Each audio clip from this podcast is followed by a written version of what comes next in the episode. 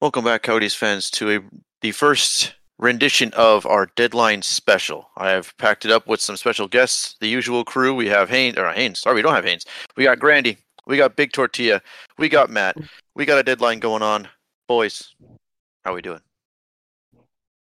I'm doing Doing great. pretty good. Doing pretty good. Doing pretty good. Uh, just excited to sit here and talk about what's happening.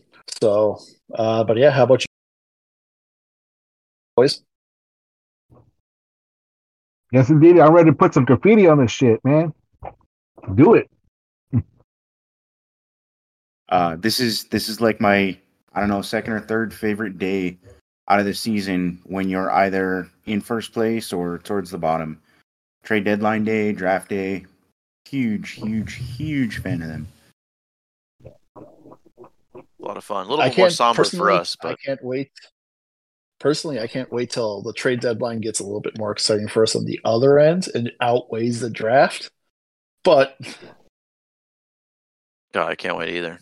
It was. This is a tough one. This this was. that that will be I hope so. So it looks like we had a couple big ones bust. Uh, that sounds really inappropriate. Sorry, mom. Let me see here. Um, time I forget to put the notes up. The Red Bull Leipzig game is distracting me. Thank God for editing. Hey, Troy Mhm. Stecher to Carolina or Calgary. My bad, Calgary. Just now. Sure. Yeah, Stecher to Calgary. Then we have Domi to Dallas for a second rounder in 2025. Good open to make salary work. Penguins get Teddy. Is it Blueger? Blueger. Luger. So hang on before we keep going. So just one at a time, and then after Oh, I see. one, Gotcha. and Gotcha. then No quick fire. yeah, exactly. Okay, well, so, let's talk. Let's talk. Uh, good so old quick- Domi. Quick answers. Quick answers. But yeah. Okay. So Domi to Dallas Yep. for a second round pick. What are you guys thinking of that? Good old former Coyote. Uh, I think it makes a ton of sense for Dallas. They got the win for for me on this one. A speedy winger that I question how much of his stuff is empty stats versus good because he's never really done well on competing teams, but Dallas does well enough here. I think they I think they did well. Dallas. Uh, Chicago definitely going for the tank. Okay. Good offense, but yeah, And then we have Penguins trade for Teddy. Is it Blueger or Blueger? I don't know. The Eddie German Blueger. Blueger. Okay, 'cause I don't know if I have the umlaut or not. Uh, to Vegas for third round pick in 2024. What do you guys? Does that sounds pretty good to me? I mean, I'm not really complaining if I'm. I, it's Either pretty one. even for both sides. Yeah, Yeah. it's it's a depth player. It's a mid round pick. It's not. You know, I It's- I like Pittsburgh. it for both of them. It's Pittsburgh clearing salary. I mean, that's what it was, making room for their other stuff. So, like it for both both teams as well. yeah, it it does, doesn't really do anything for me. It's like, eh. Fair enough. Yeah. it- I could- I mean, sounds about right. Sure. Uh, then we have Sabres trading for Erik Portillo or Portillo. Hopefully it's not Portillo. Sorry. To Kings for third round pick in 2023. Which I mean, again, same thing for me here. I'm just kind of like, yeah, sounds about right. Not really move the needle either way for me. What about you boys? I think he's Sabres a great got a third- I think he's a great acquisition for uh, L.A. Uh, they're in major goalie issues here, but the Sabres weren't going to be able to sign him. He was going to be a UFA, so it's a huge get for both teams. Yeah, it's yeah. Sabres were Sabres got a third for somebody that was going to walk for free. Uh, Kings got somebody to bolster a non-existent prospect pool depth at goaltender. Both ways, good. Yeah, I, I like it for the Kings for that very reason. Uh, get a good, good young goalie, see what he can become. In our next one, we got Capitals trading Lars Eller with 31% of the salary retained to Colorado for a second round pick in 2025. I'm actually, admittedly, not really too familiar with Lars Eller, so I'm assuming someone knows they're talking about. So that's all I got on that one. So the big thing about Lars Eller is he's he's like a point four point per game player, nothing major, more of a depth guy, but he is an absolute monster in the playoffs. He scored two of the biggest goals in Capitals history, including the game winning goal for their Stanley Cup run a couple years back. Um, I think this move helps add some center depth for Colorado. I, I like it for them quite a bit more than Washington. I think he's he's somebody they need if they want to look to repeat. I think Uh, it's this fine saying Oh no, go ahead, Adam. My bad. I think it's just a sign that you know Washington's rebuilding, and uh, and yeah, I guess the being another center is always good, especially when you're in the playoffs. So yeah, I mean, uh, so far I haven't been thrilled about anything. What about No, it's it's uh I like it for Colorado. Good defensive minded center who scores the big goals in the playoffs, as Matt said. It's this is hundred percent a move for the playoff. He does really well playoff style hockey. man, Mark kidding about the teams being cash strapped. I mean, like a lot of these deals, even for the Coyotes, have been retaining, retaining, retaining. So I'm sure that'll be a big theme we see as we go through the rest of the list. Uh, we have Capitals getting Marcus or trading, excuse me, Marcus Johansson to Minnesota for a third round pick in 2024. Grandy, you're the Minnesota local up there. What do you think of this one? So my whole family is wild fans, and they hate this deal. They do. So I'm going to give the edge to the Capitals as a result. Fair enough. Family votes. What about you, Matt? What you got anything to add on that? I don't think they gave up a ton to get him, but I I don't see him being a a piece that pushes them over the top. It's kind of a wash to me, but I I'm gonna lean Capitals here because they're achieving more of their goal in this deal. And lastly, Mr. Tortilla, what you got? yeah, it's definitely uh, Capitals win there. I mean, I'd rather have the pick than anything else. Fair enough. Sorry, Marcus Johansson. I guess you're not uh, not too popular here on the Chirpin Yotes.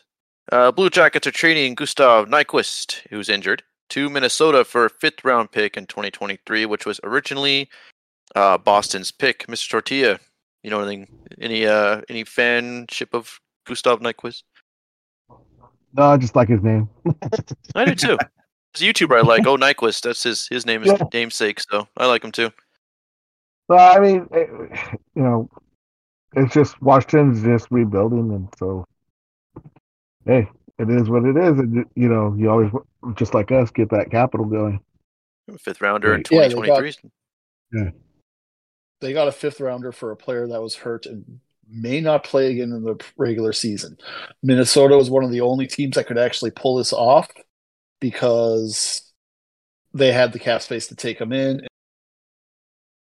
and the NHL had kind of done that. So it's it is what it is. Both teams kind of just make them just yeah. Anyways, it is what it is with it. Oh, For the yeah. price they paid, I like it for Minnesota. Um, like what Grandy said, they they kind of had an inside track here because they had the cap space to fit him without needing him to shelf on LTIR and potentially, you know, incur some penalties from the league if they tried to activate him right when the playoffs started.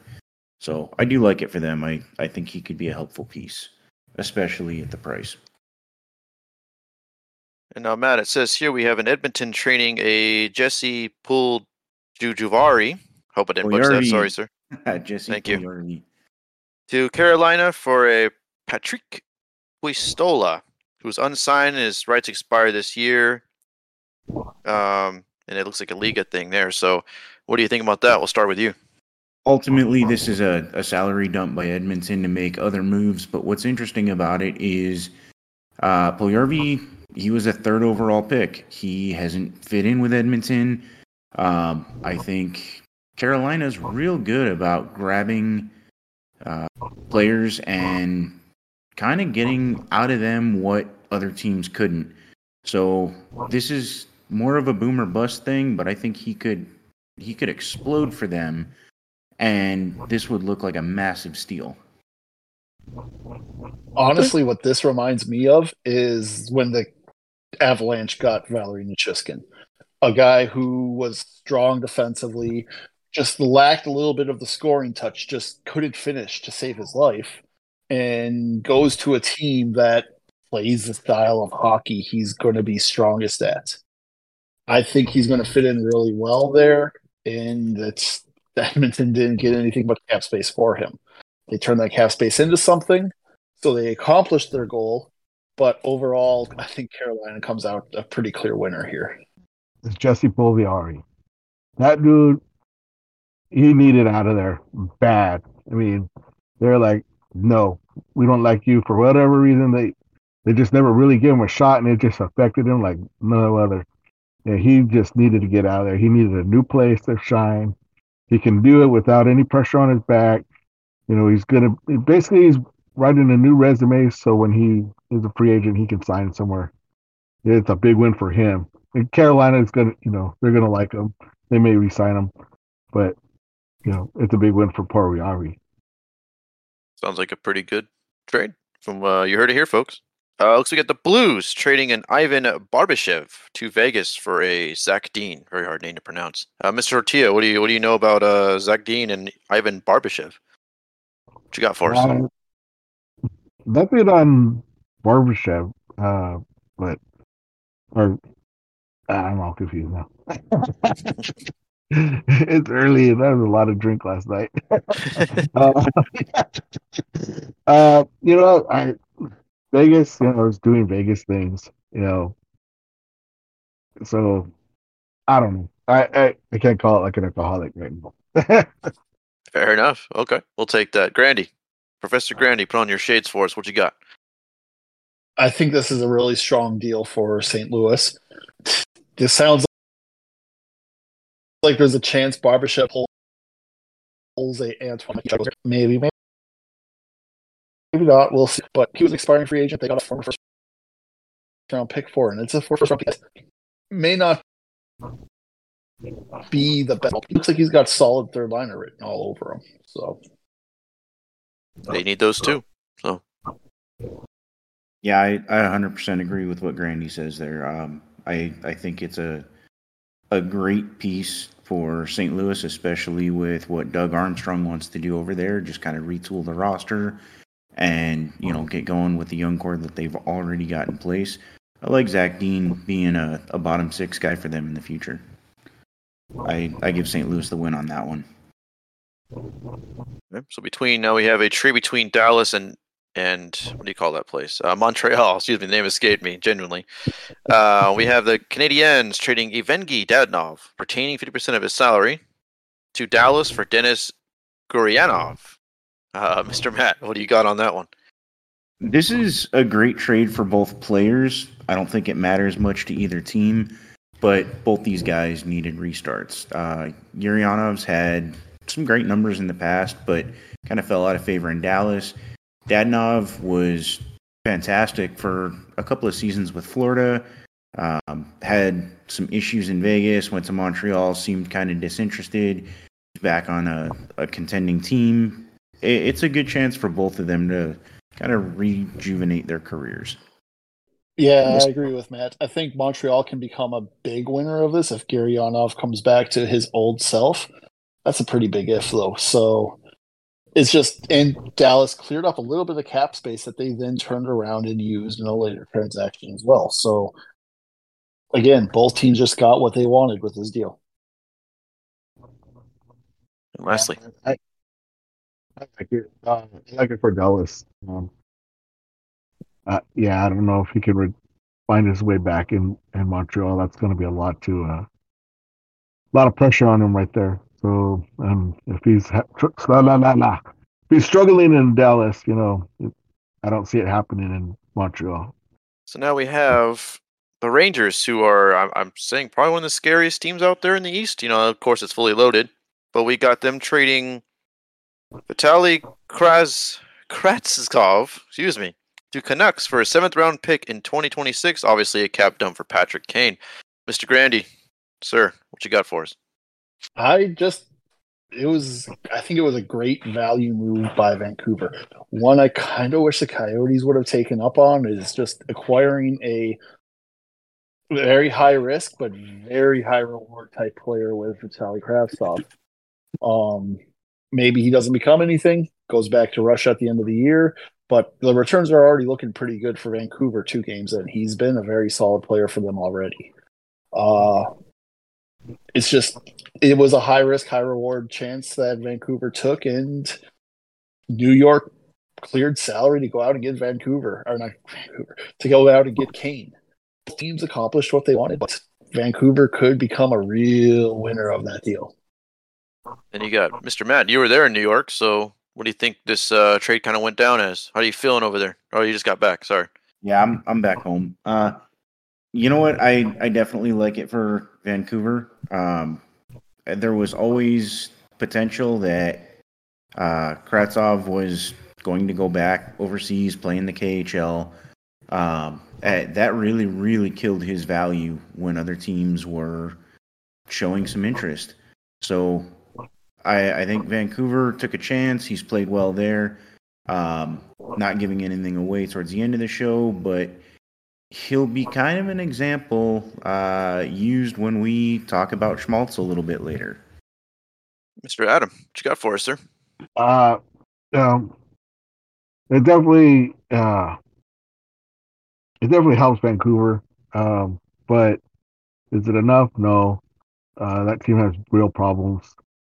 Uh, I, yeah, it, I don't know if he goes back to the KHL. He may stay. You know, just getting out of New York may be the the thing that he actually needed. Um, and of course, you know, New York did what they did to make the space. So, but I, I think I like it for Vancouver more. Yeah, I agree with that. I, I do think a big part of his struggles there was not getting top six minutes, and he's definitely going to get that in Vancouver. That that might be what it takes to deter him from going back overseas. Well, change of scenery is always nice. You know, we've seen a lot of people rebound when they come play for us, so hopefully, same for him. Uh, looks like in a similar move, we have the Senators moving Zaitsev, a second round pick in 2023, and a sixth rounder in 2026 to Chicago for future considerations. What a player, that future considerations. Absolute monster. Uh, which obviously was a cap dump for Chychrun. Uh, Mr. Tortilla, what you, uh, you Senators guy? What, what do you think? I think it's you know, it is what it is. It's just the cap dump to get Chychrun. Uh, but Chicago, you know, they're they're basically following our motto: to get as many picks as you as you can get to rebuild. And so, I mean, that you know, if they follow our motto, maybe they'll be the second best team behind us. Fair enough. Ooh, Nick Okay. Ritchie to Nick Ritchie to Calgary as well. Just happened. Connor Oh. Mackey and Cal- Connor Mackey and Brett Ritchie in return. So we got Nick Ritchie's brother in return for him. That's kind of Just fun. wear the same jersey. Just leave a jersey in the locker. Just pick it up. I mean, same last name, right? So just leave it there. Perfect. Well, Look at that. Live watch- on the air. You better watch that damn jersey. I wouldn't. If it was my brother moving in, nah, I leave that shit the nastiest. I wouldn't watch for like a week, no one. Uh, Mr. Matt, what do you Oh. think, sir? Uh, well, on on both fronts, um, I, I like what Ottawa did here, getting rid of Zaitsev. But if you add that acquisition cost um, to what they paid for Chychrun, um, that dump on Zaitsev actually hurts them a little bit. Uh, I do like what Chicago's doing. Uh, it's a great acquisition for them, grabbing more future. Um, I, I'm going Chicago in a big way on that one. Yeah, same. Chicago is just stacking picks, just like we are. Um, this is how you rebuild right. It sucks. I hate to see Chicago doing it right. I really wish that they would try to do, take a few shortcuts, but they're just they're rebuilding right, and um, yeah, uh, they're they're stacking picks really well, man. They really are. Uh, but again, it's hard not to like it though for Ottawa too because they did get Chychrun as a direct result of this trade. It's. I wonder if the uh, Coyotes in Chicago become the Titans of the Central Division in a couple of years. You know, you find them, and my hatred of them will continue to grow. So can't wait for that. So now, just a quick. Uh, let's see here. The next note slide says we got some Toronto players that's on the move. Do you guys think they are better going forward? Are they going to beat Boston? You think?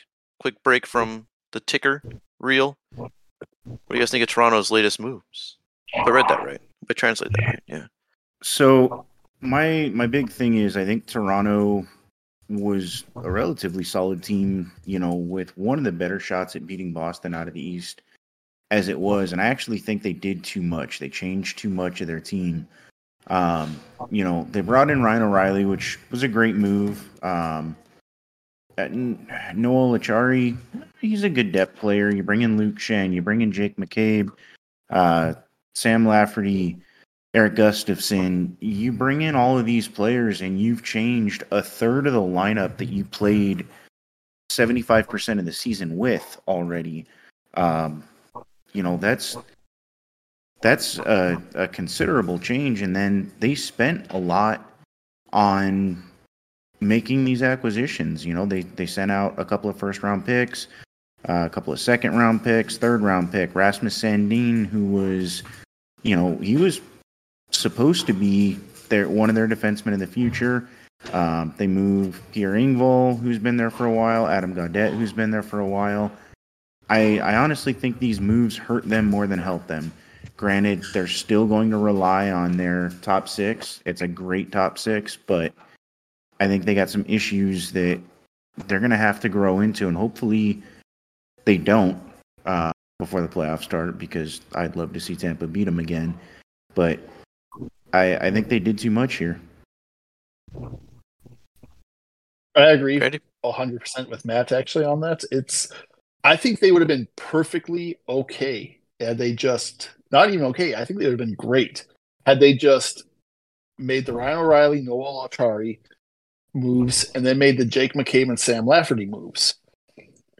It, Lafferty and Achar, or Acciari supplying depth. Ryan O'Reilly giving them like really strong three centers down the middle, or giving you the ability to move Tavares to the wing, as Tavares showed in the last playoffs might need to happen. With McCabe giving them a good defensive, I think if they had stopped there, this would have been a killer deadline for them every other move they made just seemed like it was shuffling deck chairs for no reason. I really like Sandin. I really like him. I think his biggest problem has been he hasn't gotten the playtime. They wouldn't give him top four minutes. He, so as a result, he just kind of floundered on the bottom pair. But even then, his underlying numbers were really strong. I think trading him away is a move that could come back to bite them pretty strongly.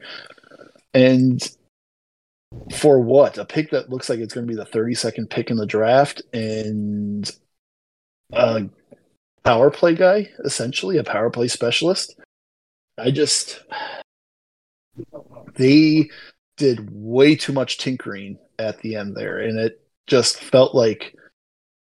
Felt like they needed if they were going to do that much tinkering, you might as well go out and strengthen the goaltending. And as the deadline is now passed, we've seen they haven't. So you still have a question in the net, and you messed up a, or not messed up. You messed around with a lot of the bottom of your roster. I may before Portillo, before you you know give your thoughts on that.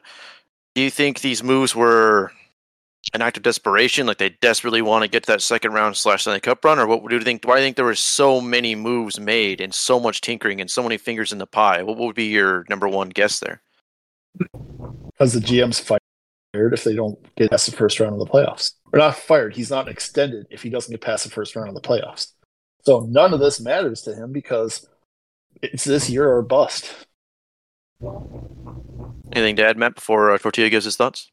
I I agree with Grandy on that. This is kind of you know GM on his way out because they they basically come to him and said, uh, you know, prove it or you know we're gonna move on and find somebody else because you haven't achieved what you know what we want. So yeah, I I do think this is a big deal. Um, uh, this is and it and it really is too much tinkering. I mean, I don't think Jake McCabe is much of an upgrade over uh, Rasmus Sandin. So I, I do think they made a couple of crucial mistakes by by trying to go out and acquire too many players.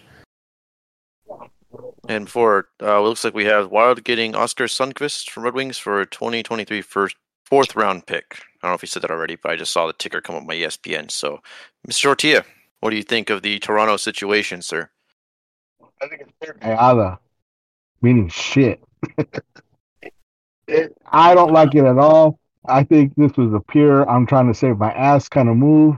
He messed with that locker room. He messed with everything. He didn't really address anything. You know, he basically brought in some big names, and you're like, "Ooh, ah, that's great," you know, whatever. But you know what? At the end of the day, he didn't fix anything. He just added a little here. and Unless someone gets hurt, then the O'Reilly deal looks good. Other than that, he didn't really do anything. The back end, I don't like it. Sundin should have been playing more. That's what you drafted him for. You drafted him to be a, a big time D man, and you don't give it to him. Uh, yeah, I try not to swear because I got called out last time. Uh, you know, oh my gosh, I hate. And I'm not Ugh. trying to be. hate- I'm not trying to hate on Toronto because I have am. friends that are Toronto friends, but God, man, what are your team doing, eh? I mean, I I don't like it. Randy, John Klingberg to Minnesota. Oh, I like John Yeah, have you seen Klingberg. the return yet? I have not. I like Well, Klingberg. I got it. The thing, so just as real quick, as I live in Minnesota, as I have Wild fans that are family, that I want to do say though, I I don't like this trade for Minnesota because Addison was performing really well as their power play quarterback. Has recently gotten demoted because the coach wanted to go with more veteran players, and this just continues to block him and his progression, which they're going to need as they look to replace Matt Dumba and well at the end of the year, John Klingberg. So I don't know if I necessarily like that for Minnesota, but we'll see on it. It, it feels like he's a replacement for Alex Goligoski, um, and the role that Goligoski played there more so than Addison. Um, uh, that's that's how I would look at it until I see a what the return is for it. I do like it from Minnesota, uh, provided they didn't give up too much to get him. I like. I have a soft spot for John Klingberg. I, I followed him when he was like Texas. Stars, so seeing him grow up, I'm just kind of a little soft spot. You know, they're the same age, I think, but grow up in terms of you know professional hockey. Well, that's good. I like Minnesota too. The jerseys are sick. Maybe, maybe when that Adidas sale happens, might have to pick me up one or something. If he hopefully stays in a year for that to happen. So, okay, on to the next, shall we? Looks like we got. Oh, names here. Let me see what we got. All right. Um, I'm reading here. Make sure I don't say this wrong. So it says here. I'll read it verbatim. In Ryan O'Reilly, Noel, Noel, Noel, Pari, Luke Wait. Shen. Boss. We yeah, we already talked about this. Did we? Uh, Okay, I was like, is it Moose. not familiar? Okay, yeah, Yeah, that's right. this I see it now. the I follow. Toronto I follow. stuff. Gotcha, gotcha. I now follow you. Okay, cool. Thank God for the power of editing. All right, so we got Boston going in. We added Orlov, Hathaway. Oh, and Hathaway plays for the Boston Bruins. It's wild. And uh, Tyler Bertuzzi. Potential weaknesses. Clear favorite. And then also Pastrnak, Pasta himself, got an 8 by 11.25 extension. Matt, since you were the of these notes, shall we hear what you have to say first? Um, so I, I actually like what Boston did here. I initially when they were in on Chychrun, I thought it'd be a great thing for them. Um, the more I've kind of sat back and look at what Boston's done, they're by far the best team in the league. I, I still don't think they've lost ten games in regulation yet this year. Um, I like the fact that they did enough to make some minor improvements without upsetting um, the core of that locker room. Um, they didn't bring any anybody in to take over that second line center spot from David Krejci. Um, you know, they didn't bring in Chychrun, who's you know he'd be playing that top left defensive role, um, where McAvoy and Lindholm have done real well. Or I'm sorry, where um, Lindholm and um, Grizzly have done real well. So there's there's a lot to be said about doing just a little and improving your team without disrupting anything. I like the Tyler Bertuzzi move a lot. Um, he doesn't have any playoff experience yet, but he's he plays a style that you want in the playoffs. He's almost I mean, they they really added Brad Marchand light with Tyler Bertuzzi. So now when teams are playing Boston and you're looking at Brad Marchand out there and you're you're watching him piss off everybody that he's playing against. Well, now there's two of them, and that's that's got to be a, a mental mindfuck for other teams who have to play Boston. You now have to deal with two guys like that. So I I do like the fact that that they added quite a bit outside of the guys that are going to carry them. And to add to that, you were right. Uh, Bob is 48, 8, and 5 at the time of this recording. So off the top of the head, that's pretty pretty awesome. So, uh, Mr. Tria, are you feeling Boston? You like Boston? Oh, you were from a Boston fan. So how do you think about this? That's right. I remember from the episode. Uh, you were. Yeah, I was. Uh, but uh, unlike Toronto, they did just enough. You know, they didn't overdo it. They didn't, you know, they didn't stick it in the oven and forget about it. Uh, they just kept going, and I like these moves. Um, I, hey, they're just doing Boston things, and to prove they want to win it, they're going to bolster everything up just what, just the way they want it. uh, so I like it, and they really didn't lose anything. So yeah, I like it for Boston. They're my favorite. Pretty scary. Yeah, Boston Rangers are my favorite on the East. So, Grandy, what you got, sir? I don't see how they didn't kill this deadline. I mean, Orlov is an absolutely fantastic fit for the role that they needed him to play. He plays that to perfection and is an incredibly one of the most underrated players in the league, in my opinion. So to see him finally get some recognition is nice. Um, and to add to Matt's point about Bertuzzi and Marchand being there to piss them off, now you also have Hathaway on the fourth line that's going to piss you off as well.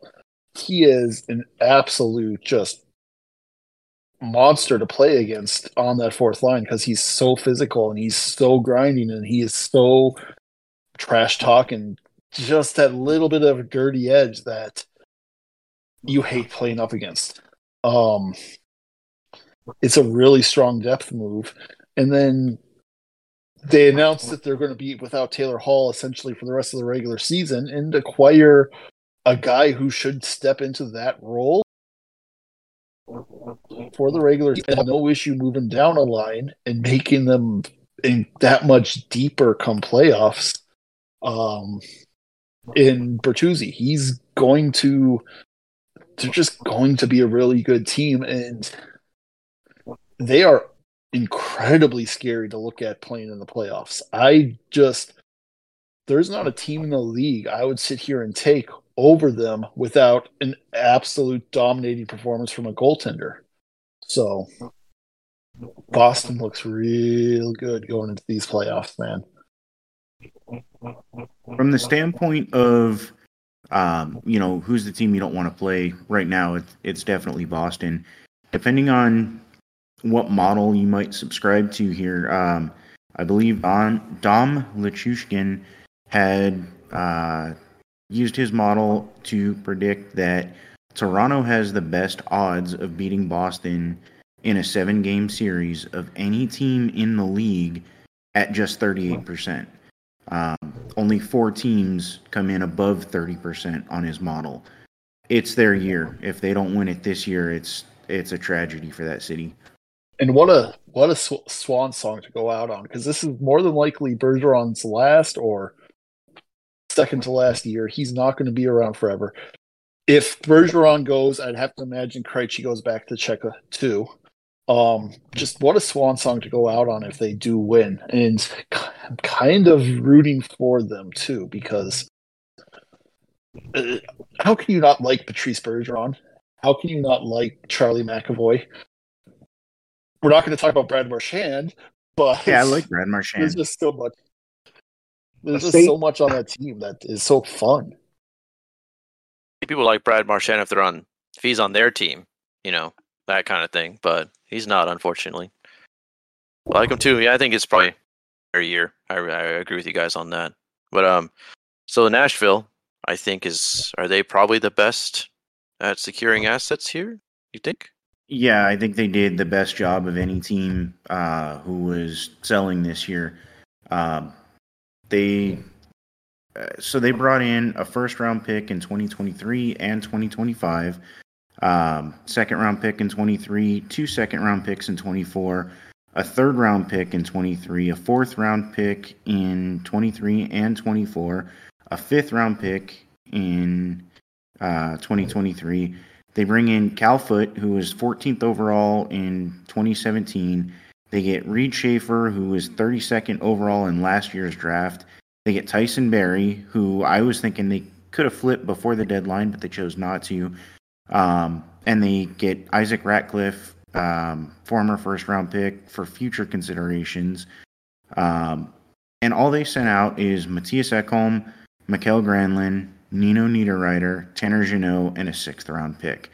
They absolutely stocked their cabinets full of former high first round picks and multiple picks over the next three years, and and they only lost five five players, uh, five assets to do so.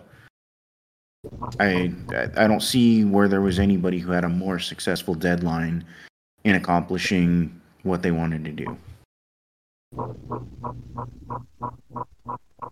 It's a uh, rather remarkable. I'll, I will say part of it is luck because getting Tampa to fork up that much. It's just having a guy like Jeannot who fit Tampa's what they look for every deadline that well helps a lot. But still, even with that, they just they didn't touch a single core player of their team, not one.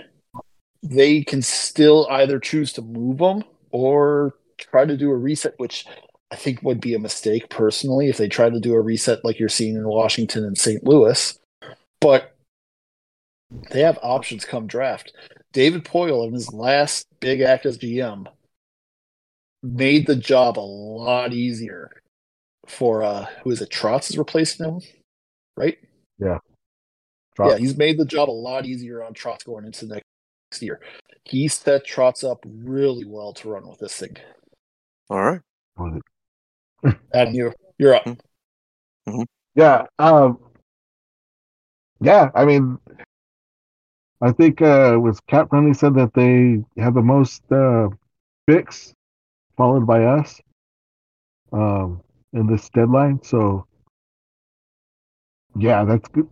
I mean, we talked about Chicago, you know, following the motto. Uh, you got to throw in uh, Nashville. So, does that mean the Central's going to be the beast in the next couple of years? I mean, well, obviously because Pacific did nothing. So, and then with Trotz coming in, you know, like you said, you know, he was set up really well. I mean, he the only way he can blow it is if he ships st- stuff out, but he ain't gonna do that. He ain't that stupid. So, yeah, I mean, yeah, I would say they killed it.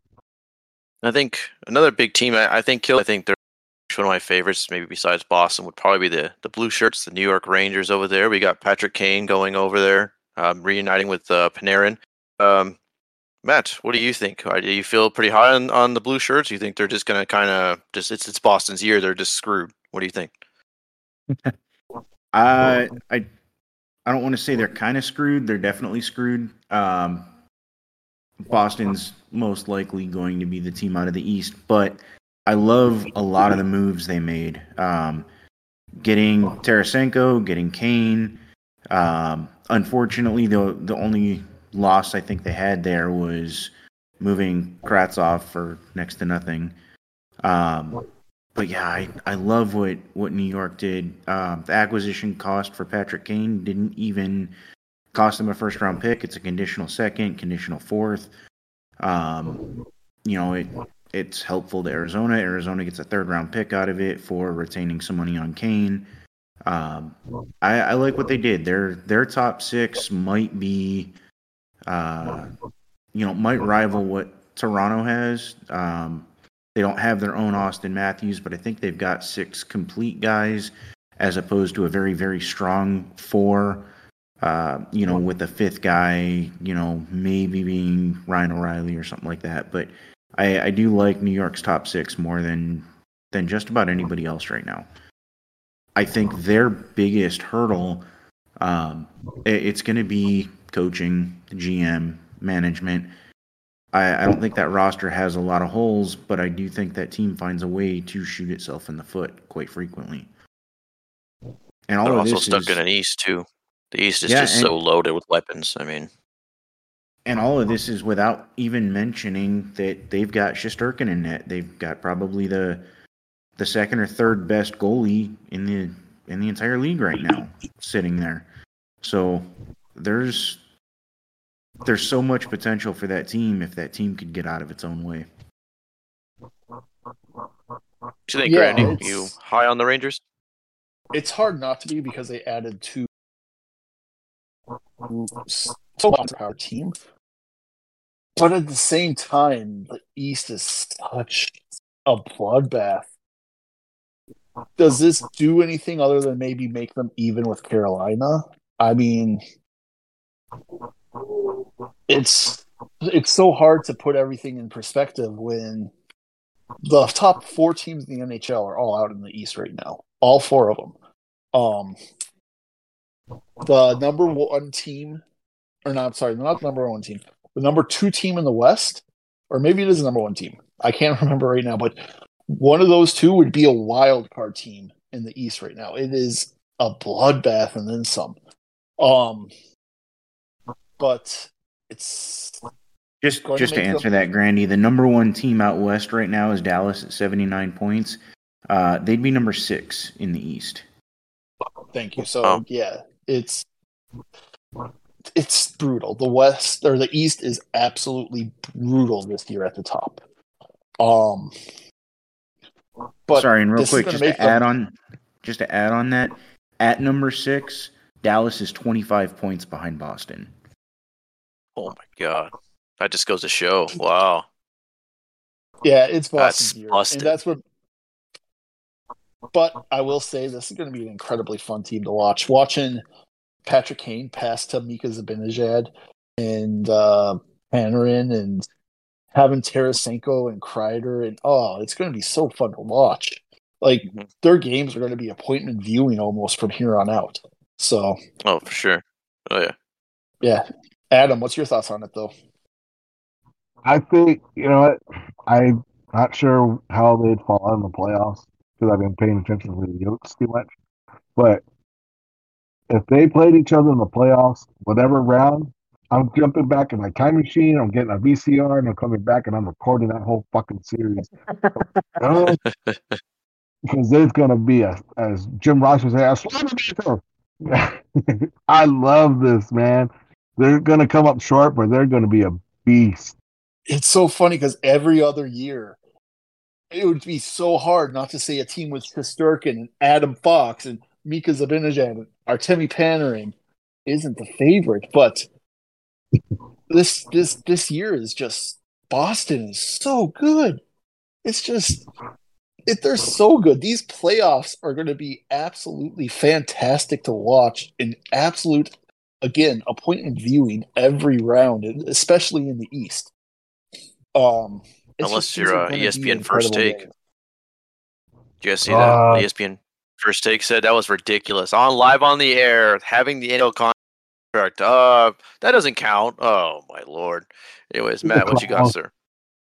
So, uh, I want to say it was uh, John Buccigross that that uh, tweeted this out, but the top five teams uh, in term, or sorry, top five games in terms of lowest price to go watch the game uh, the rest of this week. Only three of them, uh, I believe, we're over $100 on the secondary market. This isn't box office prices. Um, Arizona and New Jersey happened to, to come in March 5th at third at like $144, uh, being the cheapest resale seat. Um, wow. I, I believe it's New Jersey and New York the cheapest ticket to get into the building is two hundred and sixty dollars on the resale market okay. right now. And I don't that doubt is I, the yeah. worst seat in the house, and it's two hundred and fifty dollars a ticket.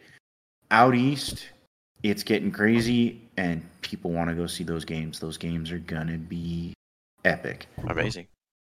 ESPN, this is your time to market it. This is it. This is the time to really market it because this this is going to be, I mean, amazing hockey. I can't, I can't wait. Um, so speaking of the East, speaking out, keeping it out there, the Devils got Timo Meier. Now let me get the trade details. Should those open up. My mistake. Looks like the Sharks get a first round pick in 23 and 24, so that's this year. Next year, a seventh rounder in this year, 23. Here, I will not pronounce that last name. I don't want to butcher that any more than I already have. Uh, 20th overall in 20 in 2020. I, I believe it's Muka Madulin. Shakir Muka Muka- Madulin. Shakir Mukhamadullin, okay, who was again 20th overall selection in 2020. Uh, Fabian or Fabian Zetterlund, uh, Nikita. I oh my goodness, uh, Akatu, thank I believe is is the pronunciation. and Andreas Johnson. Thank you for the easy to pronounce name. And the Devils Uh, Janssen. getting It's Timo actually- Meier. Oh, it's Yeah, Johnson. actually Okay, Johnson. Well, I guess he wouldn't have my back after all. Yeah, I'm sorry about that. I'm sure your parents are going to send me an angry email.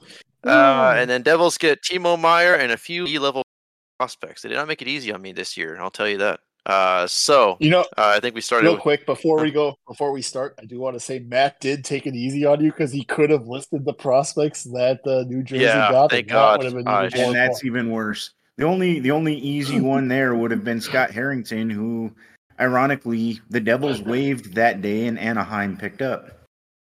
oh boy, it's been a tough one. But Mr. Torta, since you Uh. actually helped build the San Jose arena there, why don't you tell us what you think about them letting go of Timo Meier?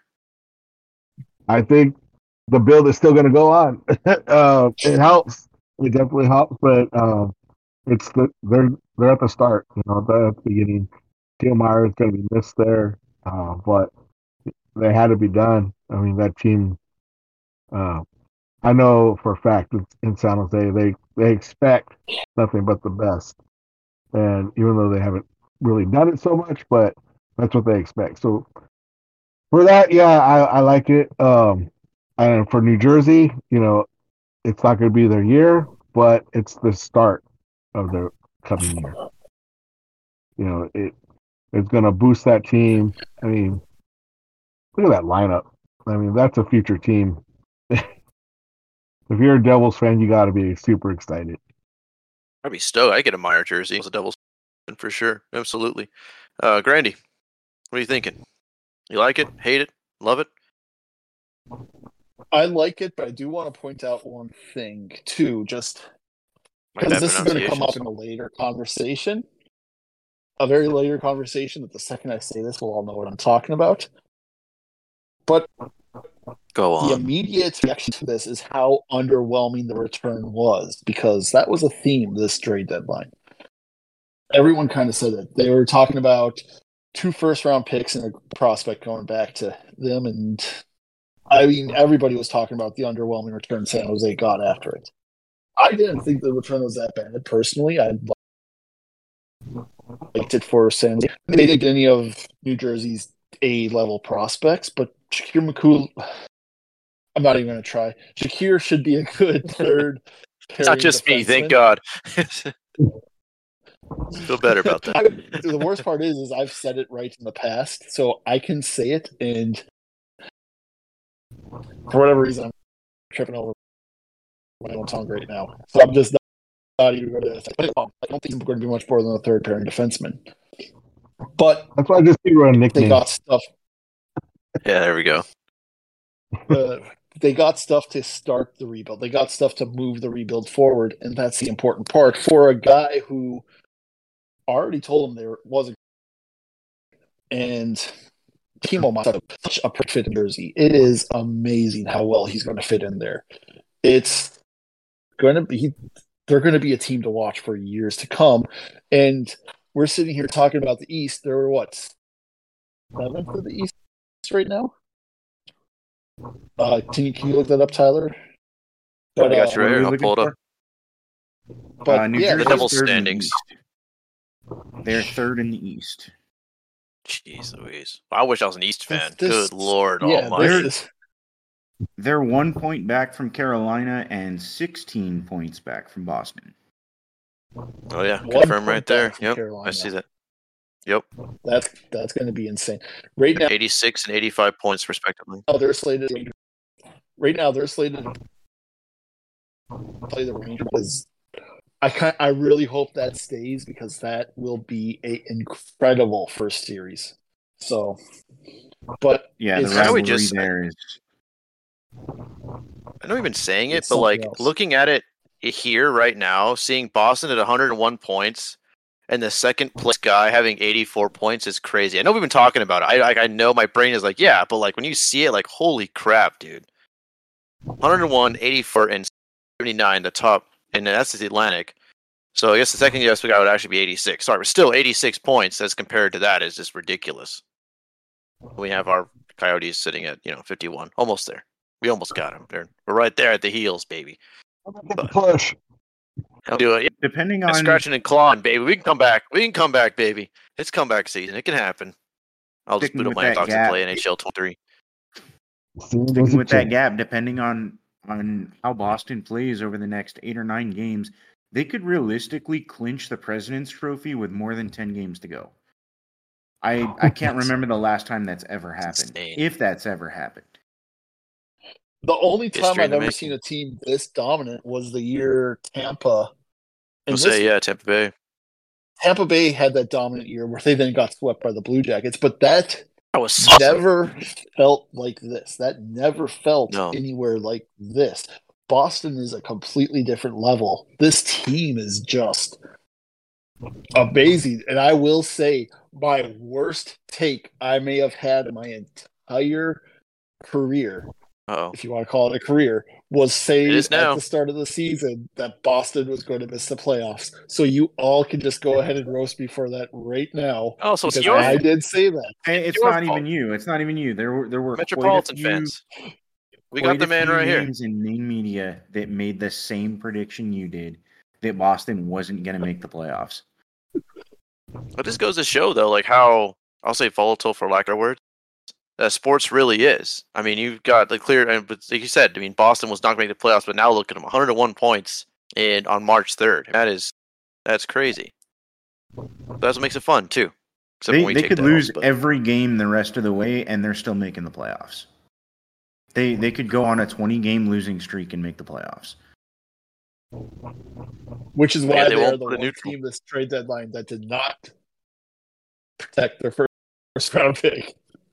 Yeah, I wouldn't care. New- Yeah, if I was Boston, New I wouldn't Jersey care. at New Jersey at third in the league, top two protecting their pick that went back to San Jose.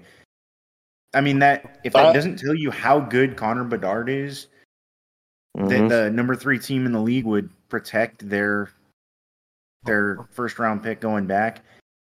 I, I don't know what to tell you there, but um, I, I do love this trade for New Jersey. Uh, it's important to mention that they've already gone out and said that they, they feel like they're not going to have any problem re-signing Timo Meier. Um, New Jersey was reported to already be in the eight by eight and a half range. Uh, Timo Meier looking in the eight by like nine to nine and a half range. So they're already close. Uh, he is an RFA, even though his qualifying offer is ten million. He's not going to sign a one by ten deal. Um, you know, he he wants term. So the the cost of the qualifying offer doesn't matter to me. Uh, New Jersey's going to get something with Timo Meier done. You add him to that core with Jack Hughes, with Nico Hischier, Dawson Mercer, Jesper Bratt. Um, you know, th- this team is pointed straight up, and that doesn't even get into the defensive prospects that aren't even in the league right now in Luke Hughes and Simon Nemec. They're my God, this team's going to be unreal for three to five years until they run into some of the cap issues that they have. Um, their biggest hole right now is going to be at goaltending, but it may not matter because right now they're giving up just shy of what 23 shots a game. They're one of the best shot suppression teams in the league. Um, if there's anybody out of the East that I think is going to contend with Boston, New Jersey would be my pick. Matt brought up what I was going to jump in and say, so I so we can move along. Okay. All right, cool. I I was, was waiting for that. I was like, is the he shot good? suppression, Is he good? Okay. Okay. Well, great. Yeah. Tortilla, any last thoughts before we carry on to Vancouver? No. No. Okay, fair enough. Size. All right. So now we like, have we have Vancouver. Um, I guess out there doing their best. I'll call it. Uh, looks like they gave up uh, the Islanders' first rounder and their own second round pick for Hronek a fourth round pick, in addition to the poor return for good old Bo Horvat.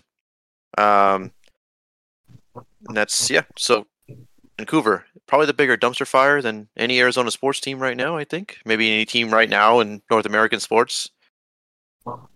Slightly better than Chelsea, I'd say. So that's not North American, but fair enough. Uh, Matt, what you got, sir? I have no idea what they're doing out there. It seems like it doesn't matter who their VP of hockey ops is. It doesn't matter who the general manager is. Um, the team constantly puts themselves in cap hell. Every time they make a couple of good moves, like getting getting the Islanders first round pick, um, you know that that's going to be a mid round pick this year. Uh, it is top ten protected, I believe. So you know if it was a lottery pick, you know it defers to the next year. But why why are you moving uh, a potential mid round first round pick in 2023 for Filip Hronek? Um, are you trying to retool? Are you trying to rebuild? You just traded away the face of your franchise. You kind of signaled that the rebuild was starting. You've talked about buying out Conor Garland if you can't find a trade partner for him. Uh, Brock Boeser and his agent have been given permission to seek out a potential trade. Um, you know, they're they seem to be willing to let just about everybody other than uh, ah, I can't speak today. Uh, Pettersson and Quinn Hughes go, but you know, then they turn around and add a you know a piece that you would use in a retool. Which, and I don't understand this from Detroit's point of view either. I think they should have held on to Hronek, but um, you you grab a piece that you could use in a retool. You give up huge assets for it, and you don't have the cap space to add anybody else. Um, you know, in addition to moving Bo Horvat and getting a relatively underwhelming return for his services, uh, this is just another trade in a long list over the last couple of years for Vancouver. I don't know where they're going or what they're trying to achieve at this point, but it's it's a mess. It's a horrible mess over there. And do you think the biggest thing would be ownership? Maybe is it just ownership just not just being like, hey, just get enough sell tickets and that's it, or do you think it's just gen- actual incompetence in the front office? They don't seem to have an issue spending money. I I don't see it being you know uh, an issue from you know get fans here. Do you know this is this feels like ownership wants to win. They want it to happen in a two year window or a three year window. So they recycle uh, VPs, they recycle general managers at a little quicker rate than the rest of the league. Um, occasionally they'll hold on to somebody a little longer than they should, but if it doesn't seem to work in a couple years, they bring in the next guy. They let him start putting his, uh, you know, fingerprints on the team, and by the time they get any traction, he's out, the next guy's in, and the next guy is tearing down what they've done for the last two or three years, and it's just a big vicious cycle for them right now. I just I don't get it. I don't understand what they're doing. It finally seems like they're approaching a full rebuild, which they should do. They should be doing what the Coyotes are doing with Elias Pettersson as their Clayton Keller, as their guy they're building around. And instead, they're trading away picks to go further over the cap. They are currently over next year's cap already by a decent amount too. I think it's like five million. They need to trim Gee. salary, and then at this deadline, it sounds like they had multiple offers for Conor Garland, who is a guy that they're going to need to move to get under the cap again. They're talking about buying him out to do so. For crying out loud. They had multiple offers for Conor Garland and turned them down because they didn't want picks back. They wanted uh, rosterable NHL players. Why? Trade him, clear that salary, get picks, continue the rebuild. Just it, none of this makes sense. So now to even get below the salary cap floor or ceiling next year, before they can even sign somebody, they got to trade five million just to drop below the salary cap ceiling. What are they doing? I just, it is a complete mess. It is a dumpster fire, and nothing makes sense. But I know this is a subject because me and him talked before the podcast started. I know this is a subject Adam is definitely jumping at the bit to get into. So, Adam, Oh, Take it away. all right. Vancouver fans, let me drop a little knowledge you're not going to get in college here. Your team sucks. Your organization sucks. Your owners suck. Keep Yeah. Patty's name out of your fucking mouth when you start talking about us sucking. Because your team is beyond sucking. Your team is so fucking bad. I can't fucking believe it. I I I can't stop swearing because this is just gonna be a fucking rant here. You guys are fucking stupid. What the fuck? You're gonna try to get fucking players? Why? It's not gonna help you this year. You're not gonna do nothing except get farther away from Bedard, who you desperately need. A hometown mode. Your homie, your bestie, your crime partner. Fuck it. You said, ah, chale, nah, we don't need that motherfucker because we're gonna go try to win right now with this fucking bullshit that we're trying to get in. You need the fucking picks, but you want the picks? No, because you're stupid. You're fucking stupid. Just fucking wake up. Keep your name, our names out of your mouth because you got no room to talk. We're gonna be there playing the fucking games that matter. We're gonna be hosting cups. We're gonna still be saying there saying the same thing. Oh fuck Arizona, they suck, and we're we should be rebuilding, but we don't rebuild because our owner won't let us. Shut the hell up. Get that owner out of there if you can, which you're not. You know, kidnap them, lock them up against the head, make them see the light. Do what you got to do, but until that guy's gone, I don't care who you bring in there as your GM. He ain't gonna do Guyava. The guys are a bunch of chivalas, and you guys just suck. I also, Okay, one note: uh, the legal team, the legal team does say to legally state that Chirpin Yotes does not in any way condone the capturing or harassment of the owner of the Vancouver Canucks. Uh, anything else? Allegedly, allegedly, allegedly. Allegedly kidnapping. Yes. Anything else? Anything else? Okay, perfect. Uh, also, to say that um, we he's a contractor, Big Tortilla. He is not an official member. So, with that legalness out of the way, Matt, what you got for us? Uh, so I just want to let everybody know to keep an eye out for this week's poll. It will be about who hates their least favorite team more. Is it Big Tortilla hating Vancouver, or is it Tyler hating everything in Canada? I don't hate everything in Canada. I like the beer.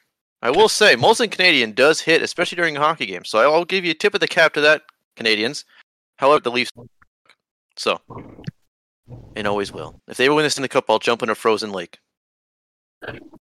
I'll fly up there and jump in a frozen lake for you go. With just my chonies on. I got you.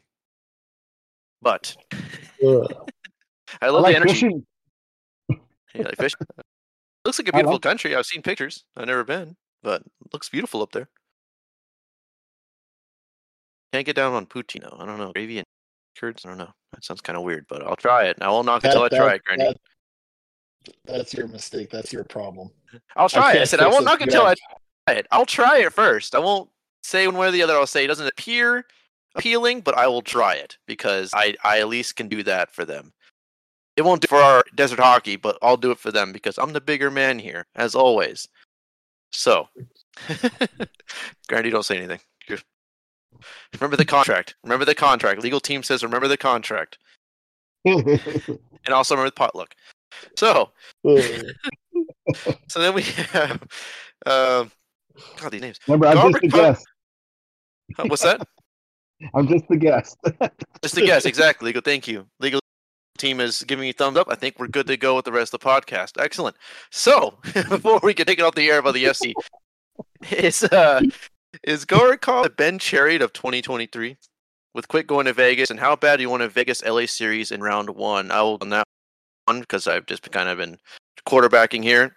Um, LA, as we kind of talked about a bit on our emergency podcast. I don't know how much that was or what wasn't. Um, did him kind of dirty. I get it's a business, as you know, Haynes did put. But at the same time, it's like that's a franchise great, and as and he's shutting you out here. If we did that to Doan, I, I would feel the exact same way. It's like you know, you don't just do that to somebody. You you do call him and say, you know, it's not just like he's like a one year guy. You trade him. It was a franchise face, someone that could get a statue if you were to get one. You know. Anywho, but I think it's great that he went to Vegas. Kind of I actually think it was you, Grandy, that said he's going to go to Vegas. Someone, one of you said it. I don't remember who it was. Someone said going to Vegas would be funny if he did that. So whoever said that, you must have had a Nostradamus moment, whatever. I, I Um, did say that. But yes, I do want that. That's really bad. It was you. So Granny Stradamus, um, that is your new name for the day. um, so I, I like it. I want to see it. I want to see Jonathan Quick just absolutely, if I may, uh, say a curse word, legal team. Meet them. Uh, dick down the LA team in round one. So Matt, if you want to start and get us back to elegance and grace in this podcast. Uh, man, I'm I'm not usually the guy for that. Um, so so Gavrikov reminds me a lot of Ben Chiarot. Last year, Montreal getting a first round pick for him. Um, I I don't know what team saw in Gavrikov, but I I think LA way overpaid. Um, I think it was what a first, a third, and quick for Gavrikov and Korpisalo. Korpisalo has been a backup all year. His numbers haven't been great. He's not necessarily the tipping point there. If you call Quick and Gavr, uh, Quick and Korpisalo, you know, just a, a one for one swap there, I think a lot of people would agree with that. A first and a third for Gavrikov, though, that's bad. I I don't know what LA was doing. This is going to be very eye opening um, in terms of Gavrikov's play and, and his lack of abilities, I should say. Um, you know, when it comes to them expecting him to play big minutes. So, if I may jump in here, what and this is, goes back to the Ben Chiarot comparison. One of the most overrated thing is defensemen who block a absolute ton of shots because the reason they are blocking so many shots is that they are stuck in the defensive zone. They can't get the puck out, and that is exactly Gavrikov's problem. He he blocks shots. He sacrifices his body, and he's pretty physical. He's decently physical. I wouldn't call him a physical defenseman, but he's he's decently physical. But he gets hemmed in his own zones pretty often because he can't get the puck out. He has no puck moving skills, and Columbus doesn't have the partner to play with him that does. Um, he's not great positionally. He's not. There's nothing really wows me to his game. He's a good third pairing defenseman that can maybe step up and play second pairing if, if in the crunch if need be. But you have to have the right partner with him. I think they vastly overpaid and they didn't have to move that much more to just go out and get Chychrun. Like, come on. Why not just pony up, pay the price, and actually bite the bullet to go out and get somebody of actual quality rather than dump a franchise legend on the Columbus Blue Jackets? Um, and for what it's worth, not just dump a franchise legend. Jonathan Quick did more for the Kings organization to win those cups than Dustin Brown ever did. Dustin Brown got a statue. Jonathan Quick got dumped unceremoniously on the Columbus Blue Jackets. After winning a game. Like, that's, What, that what are dude. you? Yeah, just look. Yeah, I that get- was that was reported to it's be one of like the most tense plane rides home. Oh, I Um, bet. On Anze Kopitar scores four goals in the game, and apparently he was like fuming after the game, hearing about Quick getting moved. That that plane ride had to be terrible for everyone involved. it, it, treat your franchise legends with respect. Once you win those cups, this is part of the price of winning those cups. It it sucks when it happens, but it is part of the price is paying those guys with respect. You know what? If he wants to get moved like Patrick Kane, the Chicago Blackhawks were stuck. They could have just said, you know what, Patrick Kane, we're not getting enough for you. We want you to retire with us. He wanted out they did the right thing by trading him away to the only team he would accept a trade to. Treat your legends with respect after they've won you cups. Just that's all I gotta say. I, just again makes me hate the Kings organization even more. I can't believe I'm sitting here on a soapbox defending Jonathan Quick of all people, but Could be To worse. Could move be on. defending Brown. I'll never defend you'll- Dustin you- Dustin Brown. Fuck him. over yeah, over my dead body. Just not gonna happen. Yeah. But I was gonna Um, add just too, like free, free agents and players talk like this, and they see this stuff too, and they know like, well, why I go to LA? Fuck, fuck them. You know, what I mean, they're just gonna trade me away. What if they do it to me? You know, it it, it talks. It, it kills morale. It does. I mean, LA, yeah, you fucked up more than just you know And yeah. Korpisalo's numbers this year are better than Jonathan Quick's numbers. Again, there's no question about that. But this is his career best season. And he's a 9 save percentage. That's not exactly Oh. stellar. There's not anything to write home about. Um he's done it behind a really porous defense, but one of those really porous defensemen went with him. Like, come on. Just I don't get this trade from LA's perspective. I don't get trading away this much for two UFAs and in the process dumping your franchise legend. Um, but this is the amount of thought I want to give to the LA Kings. Done with them. So let's go kick it over to Adam. Oh wait, actually, legal team is giving me another piece of paper to read real quick. It says um, also to make sure that it is known that the Chirpin Yotes podcast does not condone loving the Kings and in fact hates them all. So with that being said, thank you, legal team. Adam, the floor is yours.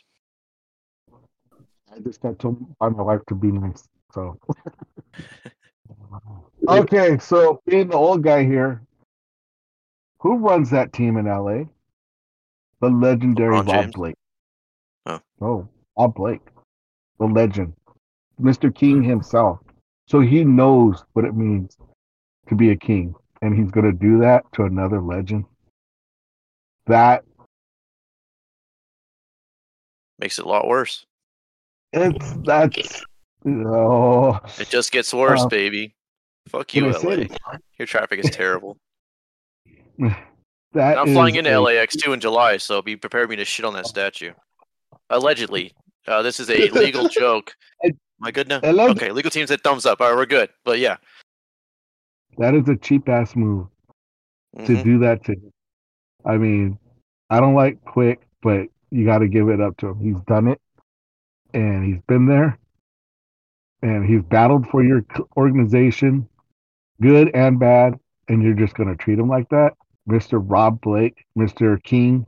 You know what More that like organization. Blake. That is a terrible, terrible thing. And hats off to Columbus for realizing what happened and then shipping them off to Vegas. I mean, oh well, uh, we're not in the Pacific anymore, so yeah, good.